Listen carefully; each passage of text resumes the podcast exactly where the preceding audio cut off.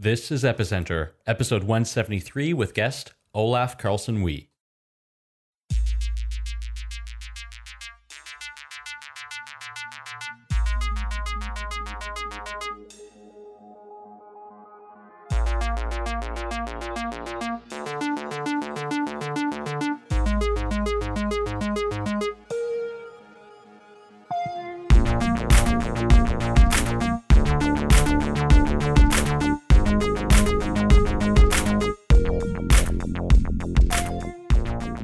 This episode of Epicenter is brought to you by Jaxx. Jaxx is the user friendly wallet that works across all your devices and handles both Bitcoin and Ether.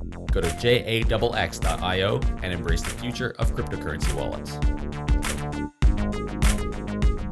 Hi, welcome to Epicenter, the show which talks about the technologies, projects, and startups driving decentralization and the global blockchain revolution. My name is Sebastian Couture. And my name is Brian Fabian Crain. We're here today with Olaf Carlson Wee. Uh, he is the founder of Polychain and he was also the first employee uh, at Coinbase. So he's been in the space for quite a long time. And Polychain, for those who haven't seen the news, it has been covered quite a few times recently.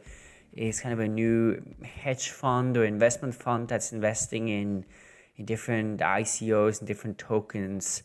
Uh, so kind of this new beast of venture capital hedge fund type uh, institution. So thanks so much for coming on, Olaf.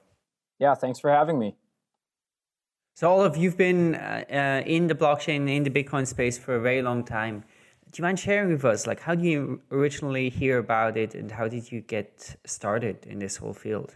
Yeah, absolutely. So, I heard about Bitcoin in mid 2011, and pretty much was immediately sort of enamored uh, with the technology and kind of the prospects of a true programmatic money source that was controlled basically by nodes on the internet instead of a centralized entity, which I think was um, obviously a, a, completely new type of technology. So I uh, became pretty convinced pretty quickly that this was the most important technology that I might see in my lifetime.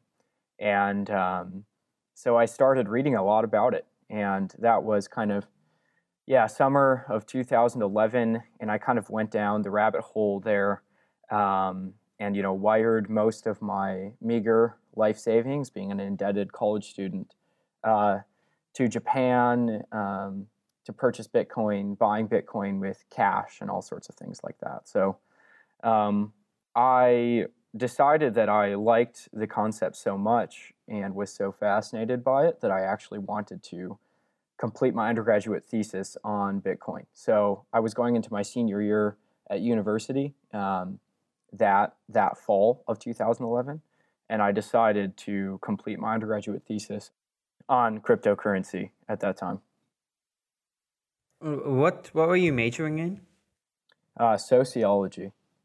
Okay, interesting. And what was the reception by uh, your thesis supervisors and the academics there on that topic? So it took a bit of convincing, to say the least. I think at that time, Bitcoin was incredibly nascent. So uh, writing a research thesis, right, on something where there's n- clearly not a lot of research um, from the traditional academic world, at least, um, de- definitely was a hard sell. Uh, but that said, I, I, I do think that my professors were able to wrap their heads around it and say, you know, this is obviously very interesting. So, um, given that, we kind of grabbed some um, theory from other areas and from uh, computer science and kind of applied that to Bitcoin. So, was what was the approach then? Because I mean, back back in 2011, this was very much a sort of economic, viewed as an economical experience or a, uh, a computer science experiment. So, experiment. What, what was your approach from the sociological point of view? Yeah, I was thinking a lot about uh, what are the implications um, if a kind of non state, non bank based internet uh, value store, which can communicate between machines, were to grow in size by a million times. Um, really, what would be the implications there? And I think uh, we've seen some of this played out. I, I think I was probably mostly wrong uh, in 2011. I think it's uh, the space has expanded a lot more quickly than I anticipated. Um, but yeah, it was it was mostly kind of what are the implications for society and for individuals if that happens. And then so you went on to live on Bitcoin purely for uh, for a little while. Can you tell us a bit about that experience? Yeah, absolutely. So when I joined Coinbase, I opted into being paid exclusively in Bitcoin. And I was paid in Bitcoin at Coinbase for three and a half years. So during that time, um, it really changes your mentality because it actually costs money then to exit Bitcoin and go to dollars. So your kind of default is is Bitcoin. Um, so during that time, as much as possible, I was trying to dog food the Coinbase product as well, and basically interact with our own merchant partners and like the Shift debit card and uh, use my mobile Bitcoin Coinbase wallet and things like that. So during that time, I was paying my rent in Bitcoin, and I was purchasing a lot of my very large purchases like planes, tickets, or um, you know hotel rooms with Bitcoin. Uh, then over time, you know, it was paying my friends in Bitcoin when they would, you know, we'd go out to uh, some pizza or something. I would have them buy my slice, and then I would pay them it kind of peer to peer in Bitcoin. So I was trying to do that as much as possible. I, you know, I, I wasn't, um, you know, 100% uh, on Bitcoin, as in, you know, there were just pragmatic expenses uh, like gasoline or or healthcare or something like that that you just got to pay in dollars. So um, I was doing that as well. So you mentioned uh, Coinbase. You joined. You were the first employee. Is that correct? Or uh, what was it like when you? And how did you end up joining Coinbase? Great question. So um, I was looking at the at the Bitcoin space very closely uh, throughout 2012, and the Bitcoin price had sort of crashed, so to speak. Um, I still felt like the technology was going to change the world, and there were not that many companies at that time. Uh, there was not a lot of venture investment in companies. And a lot of the companies that did exist, I didn't see a, a great future for. Having interacted with a lot of them, um, either, you know, by purchasing Bitcoin, uh, I, I didn't feel like there was a sophisticated player in the space yet. So Coinbase came out, and I was actually the 30th user of Coinbase. So I was very early to their website, and I liked the product a lot. I basically thought that it was sophisticated and uh, it was easy. You know, it, I didn't have to do anything complicated. And at, this is going to sound silly to listeners now, but I was able to purchase Bitcoin online. And uh, that was something that Coinbase sort of uniquely enabled. And at that time, the easiest way to buy Bitcoin was really to go to a physical location with cash and purchase it from another person or deposit cash into someone's bank account. Uh, now, with Coinbase, I was able to purchase using a bank account just over my internet connection. And that um, is actually really hard from Coinbase's perspective to accept those payments via the internet. But they were able to do it. I received my Bitcoin, was able to transfer it off site, uh, and basically, yeah, was sold. So I cold emailed jobs at Coinbase.com in about February 2013. And I uh, received a reply from Fred, the co founder, in about 15 minutes. And the rest is history, I guess. I went in and met Brian and Fred. At the time, they were working out of an apartment in Soma and had had maybe a seed round of funding, about $500,000 or something like that. Uh, spoke to them for a very long time, and I think there was a good fit. I really liked them quite a bit, and uh, I thought they had a very long term vision, you know, for building sort of an empire, which is what I wanted to, to be a part of. So, joined Coinbase as the first employee, and uh, we raised that Series A round of $5 million from Union Square Ventures probably uh, two or three months later. And re- with regards to that that vision and sort of the enthusiast the enthusiasm that you had back then like many of us first coming into Bitcoin were pretty enthusiastic. Do you think that they've over time stayed true to that vision? Yeah, so um, not you know a ton of people know Brian from Coinbase really well. He is more dedicated to bringing cryptocurrency to everyone in the world than anyone I've ever met. So I, I think that um, Brian, being the CEO and founder, you know, and really being the person who is is driving um, the the culture of the company, driving the vision of the company, um, he is extremely focused and dedicated on bringing this 100% to the mainstream and getting Bitcoin on every mobile phone in the world in everyone's pocket, whether they have a bank account or not, um, and really making sure that all of the tooling around cryptocurrency exists so that people can uh, really gain um, more freedom than they might have otherwise by being able to both potentially control their own finances as well as um, interact with new types of products that maybe weren't possible before cryptocurrency was created. So Coinbase has been going through a lot of changes too. I mean, recently they've become more interested in Ethereum. They launched the exchange. Uh, it seems like they are kind of getting interested in the whole uh, token sales, ICO uh, realm.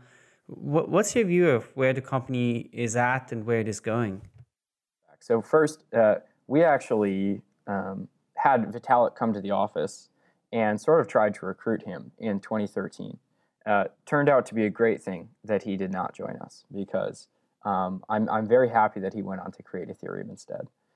Um, but we read the white paper when that came out, uh, kind of the day it came out, and I was kind of following the project the whole time. Uh, but it was really once that the network launched that we started taking it more seriously.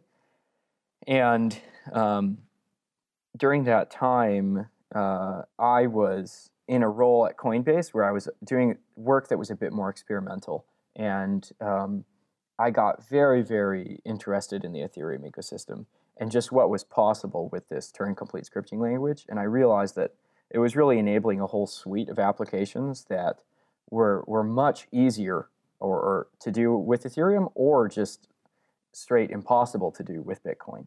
Um, so, you know, really one of my last pushes at Coinbase was to get them to adopt Ethereum. This wasn't just me. I think Fred, uh, the co-founder, was was also very interested in this. Handful of other people on the team, but um, I, I, do think there were a, few, a, handful of people at the company that were really pushing at that. Um, once Coinbase adopted Ethereum, that's when I really realized that the um, timing and sort of just general market was ready for something like Polychain.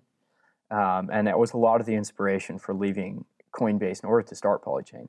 Um, but I think overall, you know, the Ethereum ecosystem is really active right now. And there's a lot of um, experimentation happening. There's a lot of interesting work happening in smart contracts and kind of experimental applications run through smart contracts. So uh, if you're in the crypto space and you're not paying attention to Ethereum, you're, you're missing a lot of where the activity is. And so uh, Coinbase, we've always been, you know, whether it's through our prod, it's not usually through the products, but more the team looking at that cutting edge.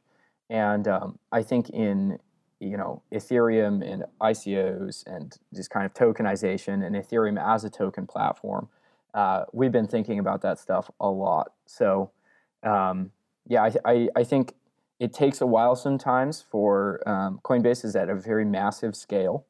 So to to ship products to five million users safely um, is difficult. So internally, um, a lot of the discussion is usually months and months ahead of, of actual product launches. Uh, you mentioned, and you know, we can probably come back to this later on the show, but uh, you know, you, you mentioned that a lot of the action is in the Ethereum space right now, and anyone not watching the Ethereum space is missing out on a lot. Mm-hmm. Um, I'm curious. I, am you know, I definitely agree with that. I mean, we were just at EdCon a few weeks ago here in Paris, and you know, the, a, lot of the enthusiasm, the enthusiasm around Ethereum, sort of, you know, echoes uh, the enthusiasm that we've seen at a you know uh, at the Bitcoin uh, Foundation conference uh, in Amsterdam or you know any of the other, other conferences around that time. Um, what are your feelings about the Bitcoin space right now, where it's at, as opposed to like where it may have been you know, a few years ago? You know, I I think uh, Bitcoin is really different in that because it doesn't really enable smart contracts. there isn't an interesting application layer that is on the protocol. Um, it's it's really more about companies, you know, private companies building on top of Bitcoin. I think historically, Bitcoin companies have not been successful. If you take like a large swath, um, there's been 1.4 billion dollars from venture investors invested in Bitcoin companies, and I think I can count on one hand the companies that really have objectively sort of performed well and maybe I can count them on one finger even, hmm. um, if, if we're talking about Coinbase. So I, I, I think, um, you know, there has been not as much adoption in a lot of the areas people originally thought there might be, like say e-commerce, you know, merchant payments, um, even remittances, peer-to-peer remittances, for example. Um, I don't think have moved very quickly. So um, all that combined with you know a, a sort of toxic meltdown um, within the community around debates around the best way to scale the protocol um, to me has has created a vacuum for actually something like ethereum to come in and offer what i view as a lot more um, innovation where it's not just competing with existing business models. It's not a better remittance or a better bank transfer. It's actually enabling new behaviors that were not possible before. When I'm playing blackjack against a smart contract, um, that's new to me. That's interesting, and to me, that I see that as kind of the tip of the iceberg, right? And you know, this I, this blackjack game might be um, a prototype. It's slow. It's maybe a little buggy, um, but it is enabling something that just simply was not possible before, and that's why it's so interesting to me. So I think I think the Bitcoin space is, um, despite the price rising, I think it's stagnating a little bit, and I think Bitcoin is increasingly becoming uh, mostly sort of an e-gold or store of value, and like you know developments like the Bitcoin ETF, um, if that were to be passed, um, would sort of solidify that a bit more. So. Um, I think Bitcoin is very interesting still as as e-gold and as a store of value because there, you know, I don't mean to belittle that. That is a massive use case.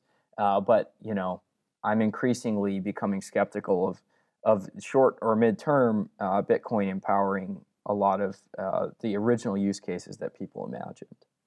Yeah, I totally agree. I mean, it, it definitely has uh, sort of solidified its position as e-gold. Now it's unclear where that'll go now. You know, with with with all of these debates around block size and what have you, and just the the inability for the community, I think, just to come to consensus around like these massive issues, um, you know, and that uh, on top of uh, sort of Bitcoin's inability to uh, uh, to to to build these other these other you know interesting applications that we're now seeing with Ethereum or you know other types of protocols. So, mm-hmm. um, I mean, I I I'm I'm still optimistic uh, that.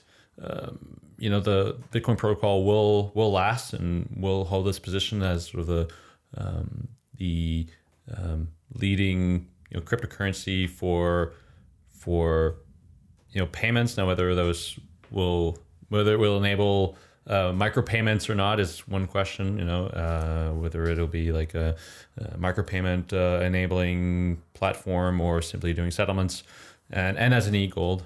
Uh, but um, but yeah, I do also have reservations, uh, uh, like like yourself, and I think I think Brian probably has similar views.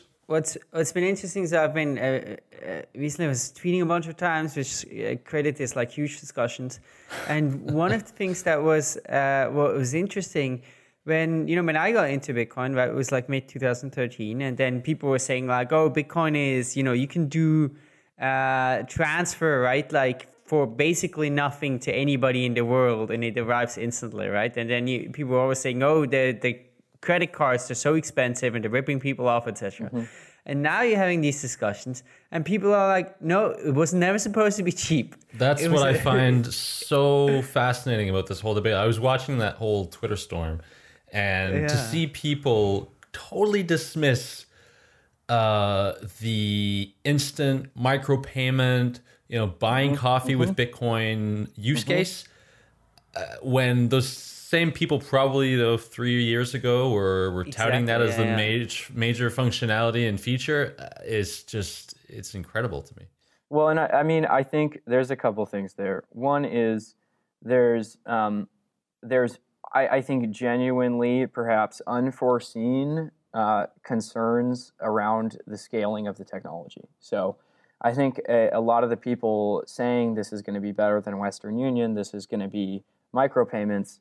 Um, I, I think we, you know, some people weren't really thinking about how uh, scaling would be addressed because um, you know even to reach a global scale, you you, you need to move to these lo- layer two um, networks like Lightning, uh, like the Lightning network. So I think uh, Lightning network will work eventually. Um, the the thing is that um, there's a huge amount of cognitive dissonance, right?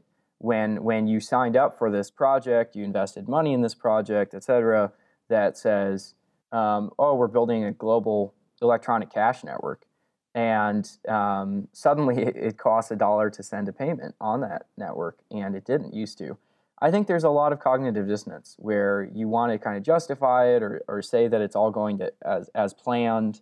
Um, when i think the reality is no one um, is happy right that it costs a dollar instead of a penny uh, to you know initiate a bitcoin transaction but um, you know i think it's just something we need to deal with uh, and kind of accept the reality of um, instead of trying to redefine uh, the goalposts, right, and and change in our heads what the goal actually was. Um, so yeah, I, I definitely feel Yeah. that.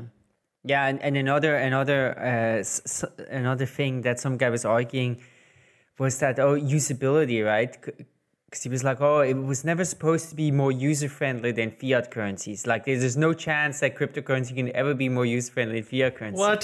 and, and I also remember, right, like 2013, people would always would show, like, look, look if you want to book a flight with a credit card, you have to give all this information, address, Yeah, yeah. etc. Yeah. How easy is it with Bitcoin to scan a QR code? Now people are saying, no, no, no, it's not supposed to be Yeah. user friendly. Yeah. Moving the goalposts, yeah. so yeah, you, you said you you recently left uh, Coinbase to start Polychain. What is Polychain, and uh, what's what's its structure like? Yeah, so uh, Polychain manages a hedge fund that invests exclusively in protocols. So we don't hold shares of any companies. We only invest in, uh, you know, cryptocurrencies, blockchain-based assets, um, and other kind of protocol tokens. And um, when you when you say a hedge fund, can you, for people who aren't familiar with with that, how does a hedge fund work?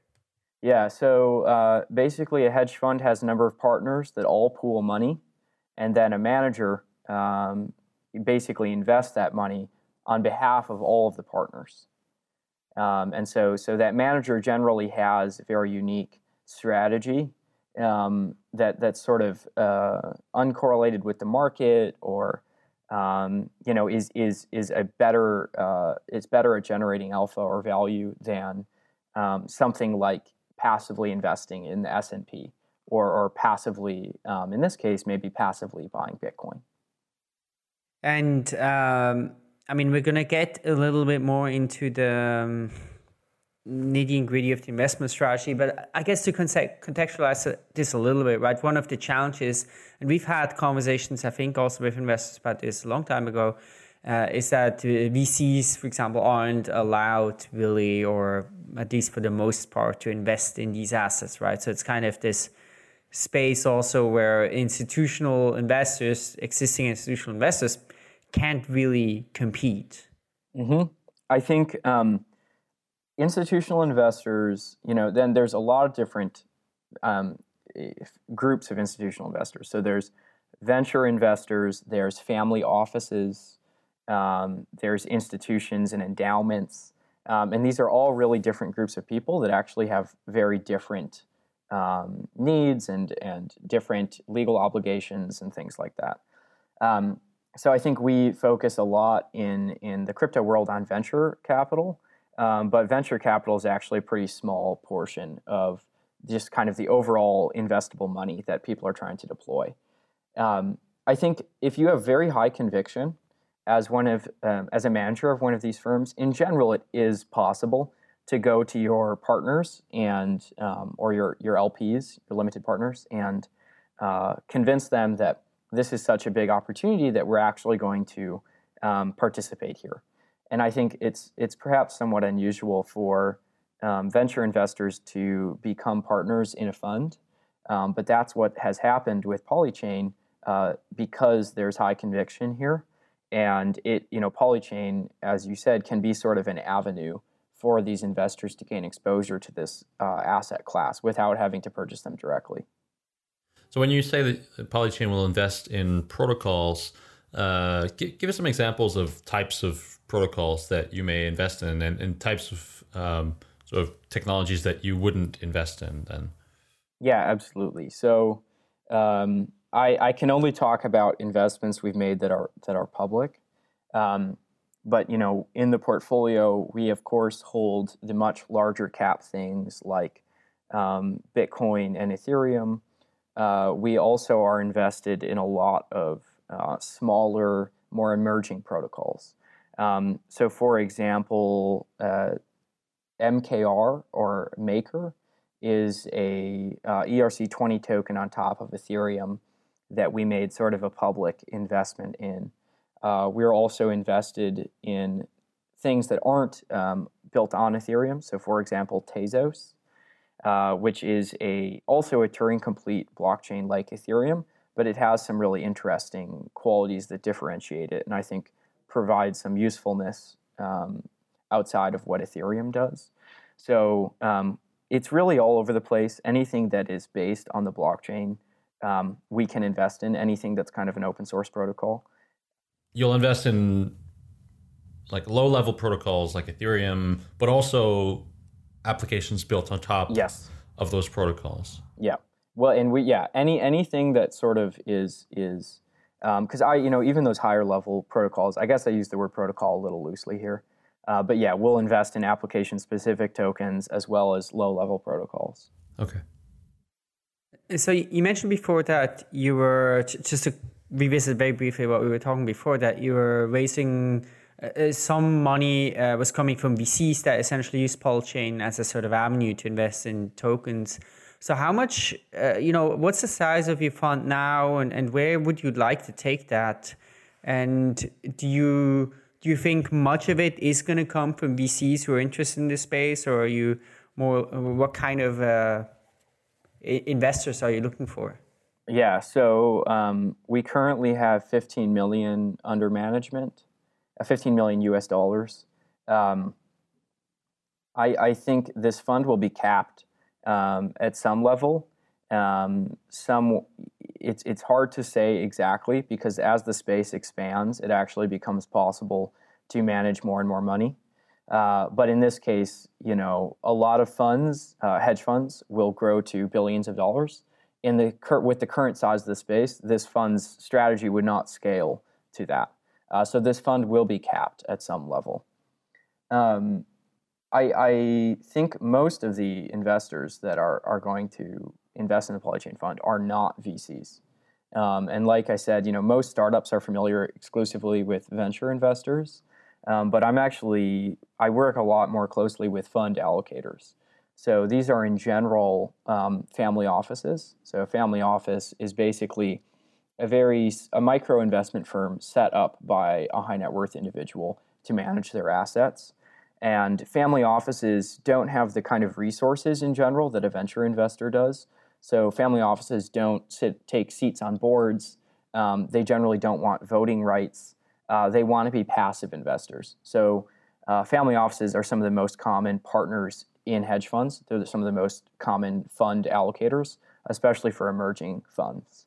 Um, you know, once once we have say a two-year track record, at that point we can start talking to more uh, large-scale allocators, and these are things like endowments um, or foundations managing uh, money. But generally speaking, venture investors are actually not who uh, we're talking to because venture investors aren't usually who can allocate to funds. Yeah, I mean, of course, there's also a little bit of a a bizarre situation with, uh, with a venture investor because they're getting money from somebody else, and then then they take their like fee for making the right allocations, but then they give it to you and you yep. invested and you take another fee, right? So it's hard to mm-hmm. justify mm-hmm. that even. Yep, exactly. Let's take a short break to talk about Jaxx. Jaxx is your wallet, your complete user interface to cover all your blockchain needs. I've been using it and I've been loving it. Now, Jaxx supports a lot of different cryptocurrencies. It supports Bitcoin, Ether, Litecoin, Ethereum Classic, Zcash, Augur Rep, and they're adding many more. Keep responding to users' needs. Now, with Jaxx, the nice thing is that you can manage all of those coins within a single wallet and you are in control of your own private keys. They're not on their server. And there's a single 12 word seed that you can use to back up your wallet, all your coins, and sync them across different devices. Talking about devices, they're on pretty much any device that you can think of. You can get it on PC, Mac, Linux, you can get it on smartphones like Android and Apple and iPhone, you can get it on tablets, or can, there are even browser extensions for Chrome and Firefox. And on top of that, in Jaxx, you can actually exchange different cryptocurrencies for each other because they've integrated a Shapeshift. And more partnerships and integrations are coming down the line in 2017 that are going to make Jaxx even better. So Jaxx is really making blockchain and cryptocurrencies accessible for the masses, easy to use for the masses. Make sure, sure to get your own Jaxx wallet at jaxx.io, or you can get it from any of the app stores you are using. We'd like to thank Jaxx for their support of Epicenter. How would you summarize the, the investment thesis of Polychain? So, really broadly speaking, and I think many listeners might kind of agree with this assessment. Um, so, the market capitalization of all blockchain based assets um, has grown precipitously. Um, so, when I wrote my undergraduate thesis and published that, I think you know, early 2012, um, the market capitalization was $50 million of basically all blockchain based assets. And um, now it's closer to $25 billion, um, or, you know, a 500x increase in value. And um, that's been fantastic growth over the last uh, five and five years. But I think that um, we will continue to see um, you know immense growth in this space. So someday I believe that there will be trillions of dollars uh, stored in blockchain-based assets, and some of this will be sort of native or endogenous to the blockchain. Some of this will be real-world or more traditional types of assets encoded into the blockchain. Um, so we're talking about a, a, area that is extremely nascent and I believe will grow substantially um, over the next, say, five or 10 years. Um, that's pretty easy um, to see. I think a lot of people see that. Uh, more specifically, though, you know, how do you invest w- once you see that? Um, so we're very much interested in the what I would call sort of the, the decentralized or the Web three internet stack. So um, when you think about Twitter, the protocol, competing with Twitter, the company, um, you know, that's really exciting to me. Um, and kind of a peer-to-peer sensorless version of Twitter is really exciting to me. That's totally global and not run by a specific company, but rather is just completely a protocol. Now, the issue there, though, is that Twitter, the company and the platform, is built on a massive stack of web technologies that are often sort of invisible to the end user. Um, so this is like HTTP and and kind of being in the browser. This is SSL so that your traffic's encrypted. Um, th- this is just kind of your server stack. So you're, you're interacting with like a Twitter data center. Um, you also have a stable login and, and you know identity and reputation on Twitter.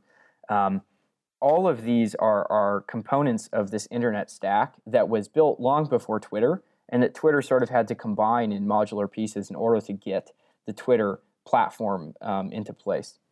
So I, I think I think it's a little early right now for something like Twitter the protocol. The reason being that we need things like IPFS and Filecoin, uh, things like Golem, um, you know, which which is a computational marketplace, um, things like Uport and kind of identity and reputation systems. Um, we need you know projects like MetaMask that enable you to interact with smart contracts in the browser you really need this these kind of low level infrastructure and kind of middleware layer to rebuild that whole web, th- you know, the decentralized stack or, or the web three stack, which kind of mimics a lot of the centralized web stack. And you need to be able to combine all of that stack in, in, in kind of modular parts in order to get the more emergent um, behavior like Twitter the protocol. So um, to us, you know, projects that are enabling that distributed or decentralized web stack are very, very interesting. Yeah, I, I, I totally agree with that. I mean, one of the things that I often say to people when comparing so you know traditional web stacks to these decentralized technology stack is if you can look at just about any, type of application that we build on web stacks, say an e-commerce website, and you know you have a uh, an array of stacks, right? So you can build e-commerce websites on like Magento, PHP, MySQL, Apache, Apache, Linux. You know, you can do you can do it like maybe on like a, an ASP stack, and you know, there's stacks that are there and they're validated and tested, and they're you know they work and people use them massively. But in the blockchain space, you know, there are applications, there are use cases, there are types of things that people are doing, but these stacks are not well defined, um, interoperable, like the the different layers are not always super interoperable together, and a lot of the technologies are still kind of in a very nascent state. So I'm I'm I'm really interested in seeing you know those stacks starting to um, starting to form, and you know these uh, you know like technologies coming together around specific use cases and people pointing to those as um, as sort of you know references on how you build a certain type of app on a blockchain. Do you do you see some of that starting to emerge? Uh, you know, do you, are there applications where you can see you know sort of stacks uh, emerging? Yeah, and I you know I almost wouldn't call them applications because I think applications sort of assumes um, a, a, what I would call like a, an average or normal end user. Um, I think we're looking at right now more like middleware. Um, so, for example, something like Golem um, which is a, a, peer-to-peer marketplace for computation uh, powered by an ERC20 token on Ethereum called GNT or Golem Network Token. Uh, I, I, think that um, Golem, to me, won't really be used by sort of normal people. I view Golem as being a developer tool so that a developer can build, um, you know, an emergent kind of end user application. Um, and I, I, think, you know, Filecoin which powers IPFS or the Interplanetary File System, which is a distributed server architecture. Um, I think similarly, you know, I, I see IPFS really being a tool for developers to build more complicated emergent applications. Um, so I think we're seeing that kind of middleware layer, you know, and you're seeing that on the not just on the kind of Web three side, but also on the on the financial side. So um, I think Maker uh, MakerDAO or MKR um, you know, the ultimate goal of that project is to build a stable cryptocurrency that's fully decentralized. And um, that to me is, is, is sort of the equivalent of a kind of financial middleware, right? So the a stable coin um, in itself isn't necessarily the end application. It, it's really that the stable coin stays stable while you're in escrow waiting for an e-commerce purchase to complete or uh, while you're um, giving out a loan, right? That that the the actual asset you loaned isn't changing in value uh, for the duration of that loan. So to me, um, I, I, view a stablecoin also sort of as as that kind of lower level or middleware layer that enables um, more advanced end user applications like peer to peer loans, peer to peer credit, things like that. Yeah, okay, that, that makes sense. So then, uh, you know, the, the stack could be composed of you know different front end applications, front end um, uh, tools, uh, some storage, you know, a coin, uh, you know, smart contracting language, and then with that you can build, you know, perhaps some sort of application like I don't know, fidelity point system or like a e-commerce payment system or some, something like that. Um, you wrote uh, somewhere, I, I read that you that you wrote that we're moving towards a system where smart contracts are like Lego pieces, and yep. in in this you know, if we if you sort of take this idea of you know stacks, um, you know, what type of pieces then could we see uh, emerging within you know those different application types? Yeah. So. Um, and and the context uh, there was we were talking about the DAO um, and kind of you know what went wrong there. And I think part of it was, um, and like the, the first person that really talked to me about this um, eloquently was Nikolai, who's the lead developer behind Maker. Um, I, I think, you know, thinking about the architecture of smart contracts is really important.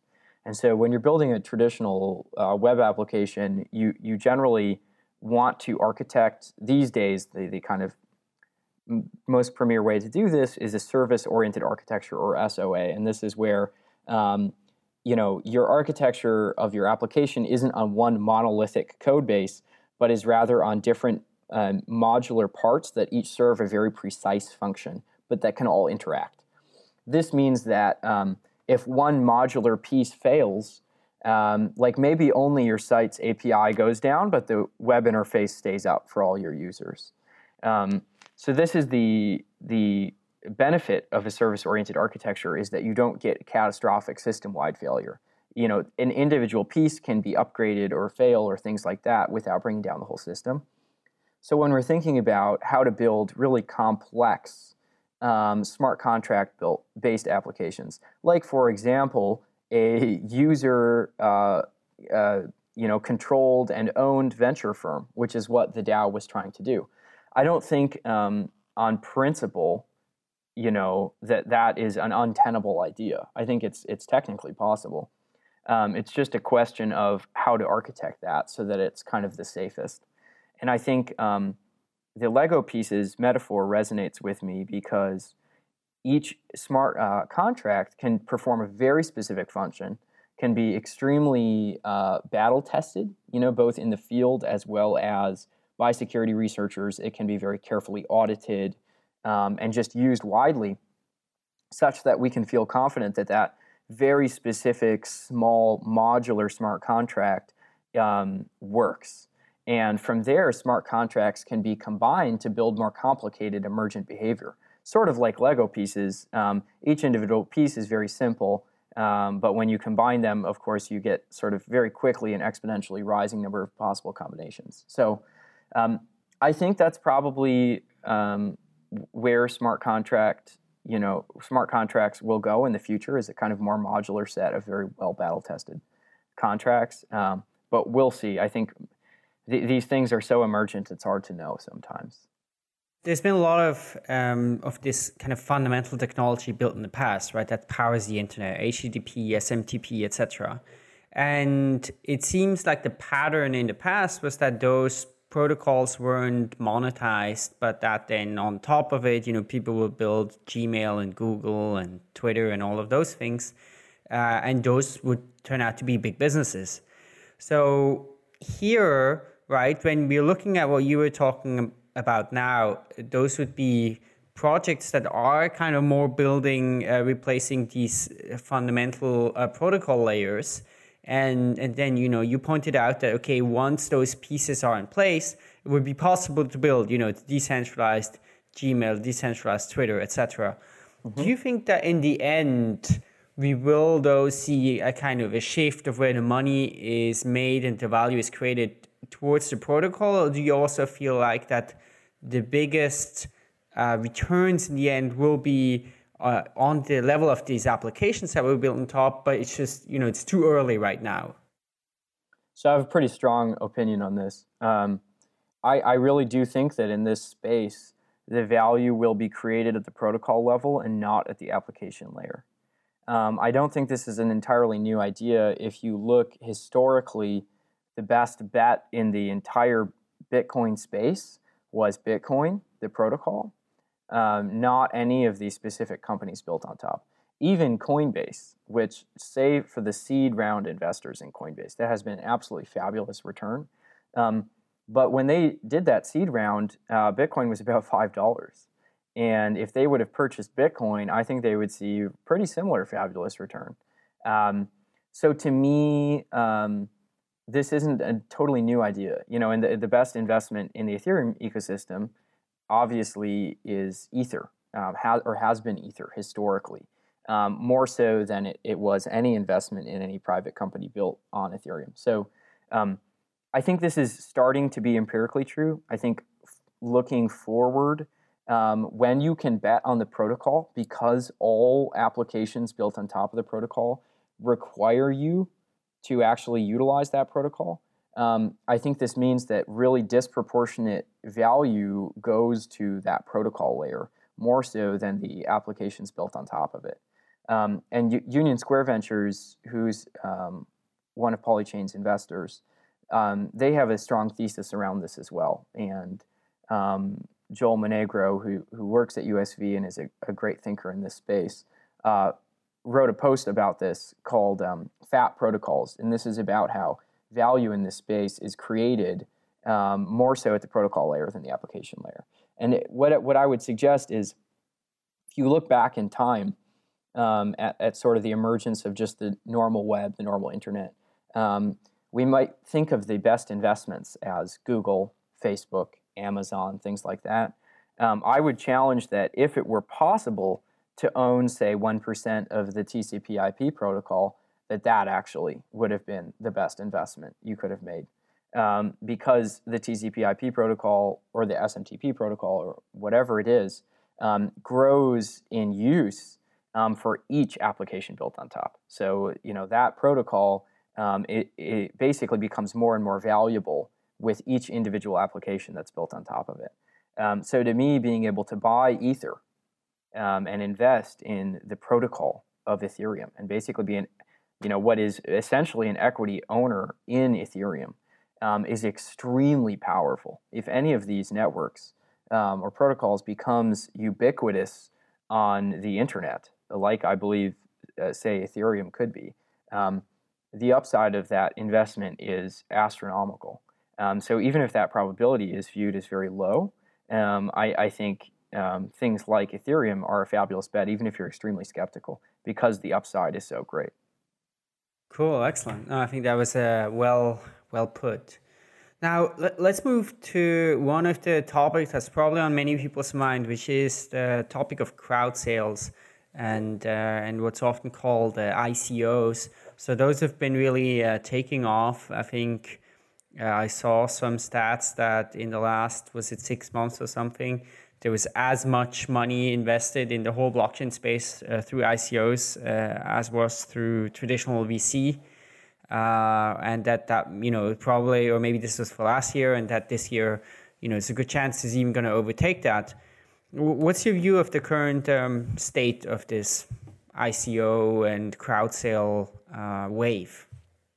So, on a very high level, I think it's incredibly interesting that we are seeing um, what what I would call a handful of unprecedented effects, um, and I'll, I'll, I'll say what I think those are. So, one is that um, broadly speaking, we are seeing open source uh, founders, so founders of peer-to-peer open source protocols, um, are able to raise money just to develop their protocol.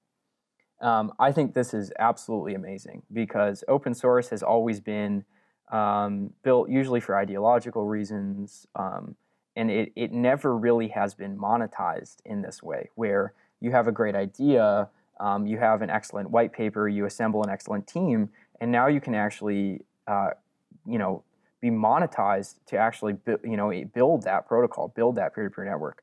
Um, that's had never really happened before. Additionally, the fact that these teams can take an equity stake in their networks um, and actually, you know, hold some of the tokens for themselves and gain um, the upside that looks sort of like a startup founder. Um, when you start a company, you know, you're, you're usually the largest equity owner in that company. And if that, if you can make that company 100 times larger, you know, the value of that equity goes up by 100 times. And I think that we're seeing that effect, that kind of economic incentive mechanism from startups uh, be mimicked by um, open source founders. And I, I, think that's also a sort of unprecedented effect. One, that these projects can get money, and two, that the creators are really incentivized financially to build a successful project. Um, on the flip side of that, and, and these kind of crowd sales, is that the users of the network are the equity owners of the network. So, um, you know, when you're on Twitter or you're on Facebook or you're on Uber or Airbnb, Etsy, Tumblr, whatever, um, you're contributing to that platform, but you do not own that platform. Somebody else owns it and ultimately is extracting value from all of the interactions between the people on that platform. Um, in the case of these peer to peer models, um, the users are the equity owners. And when you contribute value, in a sense, you also gain a very a, a piece of that value uh, based on your equity ownership. So this idea of founders um, of open source and peer-to-peer protocols being able to monetize um, their networks, um, to have an equity stake in their network, and also for that network to be owned by the users. All of these, in my mind, are pretty much unprecedented effects. Um, and the fact that Ethereum has been become really a platform for the launch of digital assets um, through the ERC20 standard, um, so that you know developers can focus just on their spe- you know specific application that this token is powering, instead of having to rebuild uh, mining algorithms, consensus mechanisms, and the, the, whole kind of blockchain stack, and getting to scale um, so that your your blockchain is secure the fact that all of that is abstracted away by Ethereum and that developers can just focus on the actual digital asset and the mechanics of that uh, digital asset is um, amazing. So to me, you know, on a really high level, I think we're seeing um, a lot of trends here with crowd sales that um, are, are, very big and very important to look at carefully. Um, now, all of that said, I think the specific mechanisms we're seeing often play out in the space right now um, are pretty basic, as in, um, there's a reason venture capital works the way it does and it has kind of emerged the way it does. So, for example, when you raise money for a company, you don't take one big lump sum and then you know use that money forever. Um, you raise a seed round, a Series A round, Series B round, and you kind of take capital at different um, different amounts of capital at, at different uh, stages of your company that makes sense and you get diluted in different amounts based on those kinds of round of funding and everything. So right now i think with icos we're, we're not quite there. We're mostly in like a you know hey i'm launching i'm raising money and it's a done deal. Um, and so I, I think we're actually going to see the ecosystem move more towards a uh, the, the structures that traditional venture financing created uh, because I think I think they were created for a pretty good reason. Um, but yeah, I, I am, as you can probably tell, I'm obviously very excited about um, the prospects of, of monetizing peer to peer networks and um, really rewarding the creators of those peer to peer networks. Yeah, no, I, I think you're put, putting that very well, and, and I think you're totally right too that raising in different stages and you know not selling all the tokens kind of in one go uh, is going to be quite important for projects and and I wouldn't be surprised if we're going to see some some challenges for projects down the line that you know that waste uh, all that money at once. I mean, I think uh, even Ethereum uh, they got kind of lucky with the Ether price just taking off uh, at the right time, but otherwise the Ethereum Foundation would have run out of money at this point. Mm-hmm. So so given that what is your because you know looking at this from you could look at these projects and you see the amount of money they're raising and the kind of stage they're at and often you know if they went to a vc they probably wouldn't be uh, far enough and they probably wouldn't be able to raise significant amounts of money often they might say okay we're gonna maybe invest in a seed seed round kind of company, but now they're raising maybe 10 million or something. Do you think that there's a problem of, of just too much money going into these projects and them being uh, overvalued? So I, I, have a couple thoughts there. So one is that um, I think it's great that these projects are being opened up to people outside of venture capital. Um, and I think that it's fantastic that startup style returns um, have been given to regular people, like purchasers of Bitcoin from the early days, purchases of Ether in, say, the crowd sale of Ethereum, um, have seen fantastic returns, and they were not venture investors. Um, so, right now, just in a macro environment, we're in a place where um, you know, venture is limited to a kind of elite group of people uh, that all have to be accredited investors or, or qualified clients. um, and, and basically have stringent net worth requirements. Most of these requirements were put in place um, after the um, Great Depression in like the 30s. So um, to me, that limits all the best investment opportunities, or, or rather, the, the highest potential upside investment opportunities, um, to a very exclusive and elite group of people. Um, instead, with these token sales, that it kind of democratizes that access and gives anyone access to these very early stage projects.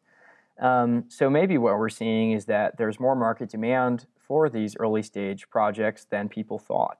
And when you open that up to the to anyone, that actually um, it's sort of like a Kickstarter style um, fundraise where you can raise a little bit from a lot of different people instead of you know a, a couple huge checks from one or two venture investors. Um, so maybe there's just more money on the sidelines for early stage projects than people realized. Um, the second thing, though, is I, I, do think specifically for some of the projects in the space, there is, um, in my view, a bit of irrational exuberance I would call it, around some of these token launches. Um, now, that said, I, I, think individuals can disagree with the market, but um, I, I, I, do trust that um, the market is efficient in, in some way. So, um, the amount of money being put in here, um, you know, who, who knows, basically? Um, maybe, maybe some of these projects end up being 1,000x returns. And in that case, um, the maybe seemingly high valuation at this early stage for a lot of these projects maybe was justified because there was sort of a, a unicorn, so to speak, among them. Yeah, so around you know this idea of uh, irrational exuberance uh, around some of these projects, and you know, I, I, do do agree that some projects you know we we see all this money flowing in, and and there's nothing really behind it, or perhaps uh, you know technically it's not on solid. The projects aren't being built on solid ground, or that kind of thing. Uh, do you think that you know at some point we may see some sort of a crowd sale bubble that could affect uh, negatively the the price of the underlying assets like Bitcoin and, and Ether? If there's a crowd sale bubble, I think we're maybe already past the peak. Um, you know, uh, with with the DAO and a lot of projects late last year, so. Um, you know, I, I think it's possible. Uh, I, I, at the same time, though, I, I think this kind of crowdfunding mechanism um, is here to stay. And even if there are kind of um, waxes and wanes or swings in, in the activity, um, I think net net um, that irrational exuberance is maybe um, it's it's often the, the signal of a larger trend. So uh, with Bit, you could argue say that in Bitcoin in 2013 when the price went to a thousand that that was really irrational exuberance. Um, but now I, I, think we see in hindsight that um, a lot of those people maybe were right. It's just the timing was maybe off a little bit. Um, and people were seeing something really big that just wasn't quite production ready that year, um, but was maybe production ready two or three years out. So, um, yeah, I, I, think we could see swings, but um, I think that this this idea of token launching and, and raising money through tokens is here to stay. You mentioned the DAO. From an, uh, an investor perspective, what effect do you think that may have on um, their desire to invest in, you know, in these tokens and future crowd sales? So the DAO was extraordinarily intellectually interesting in that um, I do think that future DAOs will work and will be a very important part of this ecosystem. So I think the unfortunate part of that effect is that it made people um, skeptical of the concept of a DAO. Um, when I actually think that that's a very important concept. Um, and, and a DAO just quickly being a decentralized autonomous organization. So I think this idea of conferring voting rights and fund allocation based on the community um, for a very specific purpose actually you know has its use cases potentially and is a very big idea. I think it's the classic example of something that's uniquely enabled by uh, this technology and and really wasn't possible before. Um, now that said, um, I think there was obviously way too much money dumped into the DAO for where it was as a project. Um, and I, I think that that should have been like a tiny experiment that got a little bit out of hand. Um, so to me, um, yeah, it, it, it maybe correctly tempered investors' interests and showed them you can't just dump money into anything. You have to actually, you know, still have a very critical lens um, when you're examining these projects. Um, but at the same time, you know, I, I get partially why that happened. It's just because the DAO was so intellectually interesting um, that it was hard not to participate for some people because they felt like, oh, I, you know, I want to be part of the future, essentially. Um, even though from an investor perspective, as in, was the DAO going to make um, spectacular venture returns? Probably not. And I, I, think a lot of people probably knew that. Yeah, I mean, I, I see where you're coming from. Uh, on the other hand, uh, I think to an investor, to properly evaluate and assess whether or not a project is technically viable, which, you know, for all intents and purposes, the, the, the DAO uh, crash or hack was a, was a technical issue. I think for most people who invested in it, or even observers of the space, there was really no way of knowing that that would happen. Do you think that perhaps this has instilled some sort of skeptic, perhaps instilled some skepticism uh, for investors to you know maybe invest in some uh, you know, uh, really interesting uh, projects, but because um, they don't have the ability or uh, the experience to examine them technically may hinder the space with regards to you know raising sort of you know venture money and like money from um, not from within the space, but yeah, like investor money. Yeah, um, I think if, if, it created any skepticism, it's healthy skepticism. Uh, I I think it's really important that people understand what they're investing in, uh, which I think in the case of the DAO, a lot of people really didn't.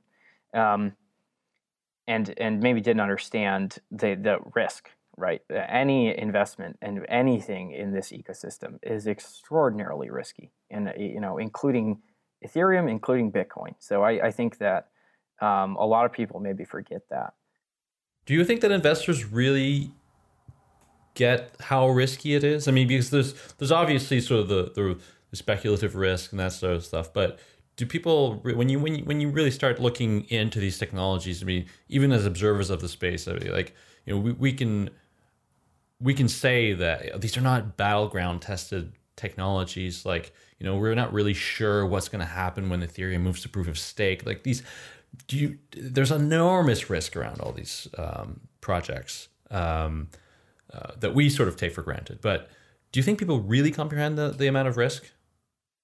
I think so. I mean, I don't know. I think some people do. Others maybe not. Um, I you know I I think that the upside is so large, and that's one thing that everyone gets. Um, that on some level, the risk assessment um, is is like it still makes sense to invest in some of these things, even if you think there's a one percent chance of success, because the upside is more than hundred x in which case, if as an investment, you know, that's a good investment. So, hmm. um, I, I, I think you know, and you could even say that about Ether itself. That you know, I consider Ethereum very risky. Um, obviously, I'm very excited about Ethereum. I think Ethereum, um, the the upside on the market cap is is massive, and I think the probability of failure is is pretty high too. So, um, you know, knowing there's a lot of risk doesn't mean you you shouldn't invest. But um, yeah, I think it's across the board people's different uh, assessment there. So before we wrap up here, uh, I wanted to ask you about uh, yeah, so about Bitcoin and Ether, these underlying assets. Um, recently, you know, we've seen the price of Bitcoin uh, come up to the levels that, that it was back in the early uh, 2014 and even higher, and the and also we've seen the price of Ethereum of Ether uh, come up to you know sort of like twenty dollars. Right now, uh, there's there's a lot of um, there's a lot of speculation around, you know, the, the, these underlying technologies, and that's what's driving the price up. Uh, when we see more and more apps being developed uh, on the core protocols, what do you think will drive the price uh, of of these core core tokens in the future? I mean, just more use cases for real consumers, um, like real people that aren't kind of weird crypto geeks. Um, I think that's going to be the key driver. Is if we can um, see something like Twitter, the protocol, get really big, you know, because um, users are remunerated um, in, a, in, a, in a creative way, and suddenly you get money for retweets, and some 14 year old makes a million dollars. Like, um, that's big, right? So, um, I think it's going to need to, at the end of the day, of course, be kind of scale, scaled end user applications.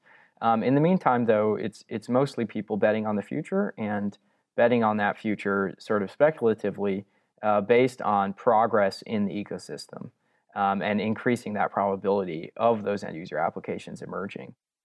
I, I think it's it's hard to know exactly what drives um, all these prices, but I think it's it's often just people realizing how big the potential is here. Well, Olaf, uh, thanks so much for coming on and, and sharing a bit about uh, Polychain and your vision today. It was super interesting talking with you, and I'm excited to see where the fund goes and where this uh, whole space goes as well. I mean, I think you are also at the very, very beginning of what's probably going to be a whole wave of investment funds that are going to pursue similar strategies like you. So that's extremely exciting to to learn about. Yeah, and uh, thanks for having me. And, and yeah, I do think that the space is seeing unprecedented growth right now. So I'm, I'm sure there will be many uh, other funds doing what I'm doing. Cool. So uh, there, there are quite a few resources. Uh, I mean, Olaf's articles and some other articles and some of the concepts we've talked about. So we'll link to those in the show notes.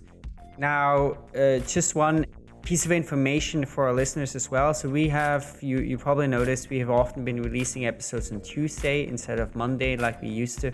So we are uh, moving to releasing them on Tuesday basically always and we think we should be able to release them on time that way uh, almost always i'm sure sometimes it will be wednesday still but uh, but so yeah so keep a keep a lookout for the episodes on tuesday and yeah, with that, we are at the end of our shows. Thanks so much for tuning in once again. Uh, we are part of the Let's Talk Bitcoin network, so you can find this show and other shows on uh, letstalkbitcoin.com. And uh, yeah, thanks so much. If you want to so- support the show, then please leave us an iTunes review. And we look forward to being back next week.